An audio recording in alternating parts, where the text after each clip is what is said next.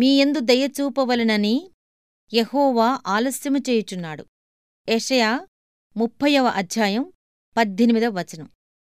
ఎక్కువగా వర్షం పడిన చోట గడ్డి ఎక్కువ పచ్చగా ఉంటుంది. ఐర్లాండ్ మీద ఎప్పుడూ పడుతూ ఉండే పొగమంచు వల్లే ఆ దేశం అంత సస్యశ్యామలంగా ఉంటుంది. వేదనల పొగమంచులు బాధల వర్షాలు ఎక్కడన్నా కనిపిస్తే అక్కడ సస్యశ్యామలమైన ఆత్మలు కనిపిస్తాయి. వాటిలో దేవుని ప్రేమ పంటలు సమృద్ధిగా పండుతూ ఉంటాయి. పిట్టలు కనిపించవే? ఎక్కడికి వెళ్ళాయి? చనిపోయాయా? అంటూ దిగులు పడవద్దు. అవి చనిపోలేదు. అవి చాలా దూరం వలసపోయాయి. అయితే అవి త్వరలో తిరిగి వస్తాయి. పూలు వాడిపోయాయి. చలికాలం వాటిని చంపేసింది. ఇక అవి కనిపించువు అంటూ నిరుత్సాహపడకు. మంచుపడి అవి తాత్కాలికంగా కనిపించటం లేదు. వాటిని మంచు కప్పివేసింది. త్వరలో అవి తలలు పైకెత్తి కుసుమిస్తాయి. మబ్బులు అడ్డువచ్చినప్పుడు సూర్యుడు కనిపించకుండా పోయాడని బాధపడకు. మేఘాల వెనుక సూర్యుడు ఉన్నాడు. తన వెచ్చదనాన్ని తీసుకుని మళ్ళీ వస్తాడు. వానజల్లు పడి పూలు వికసించేదాకా మబ్బులు కనిపిస్తాయి.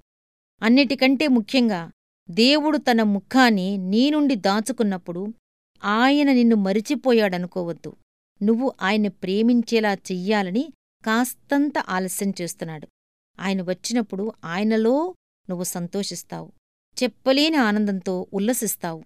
వేచియుండటం మన వ్యక్తిత్వానికి మెరుగుపెడుతుంది మన విశ్వాసాన్ని పరీక్షిస్తుంది. కాబట్టి ఆశతో కనిపెట్టండి. వాగ్దానం నెరవేరటం ఆలస్యమైనా తగిన సమయానికి అది నిజమవుతుంది. శీతాకాలం ఏటేటా వస్తుంది? ప్రతి ఏటా వర్షం కురుస్తుంది. ఒకరోజు తప్పకుండా వస్తుంది. పక్షులన్నీ కూడి కోలాహలం చేస్తాయి.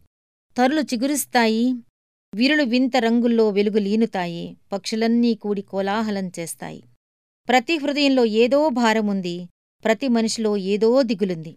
ఒకరోజు తప్పకుండా వస్తుంది పక్షులన్నీ కూడి కోలాహలం చేస్తాయి. ధైర్యం దిగజారిపోతున్నప్పుడు ఒక మధురాస మనసులో మొగ్గ తొడగాలి ఈ నిరాశ నిస్పృహల శీతల రాత్రులు గడిచిపోతాయి పక్షులన్నీ కూడి కోలాహలం చేస్తాయి.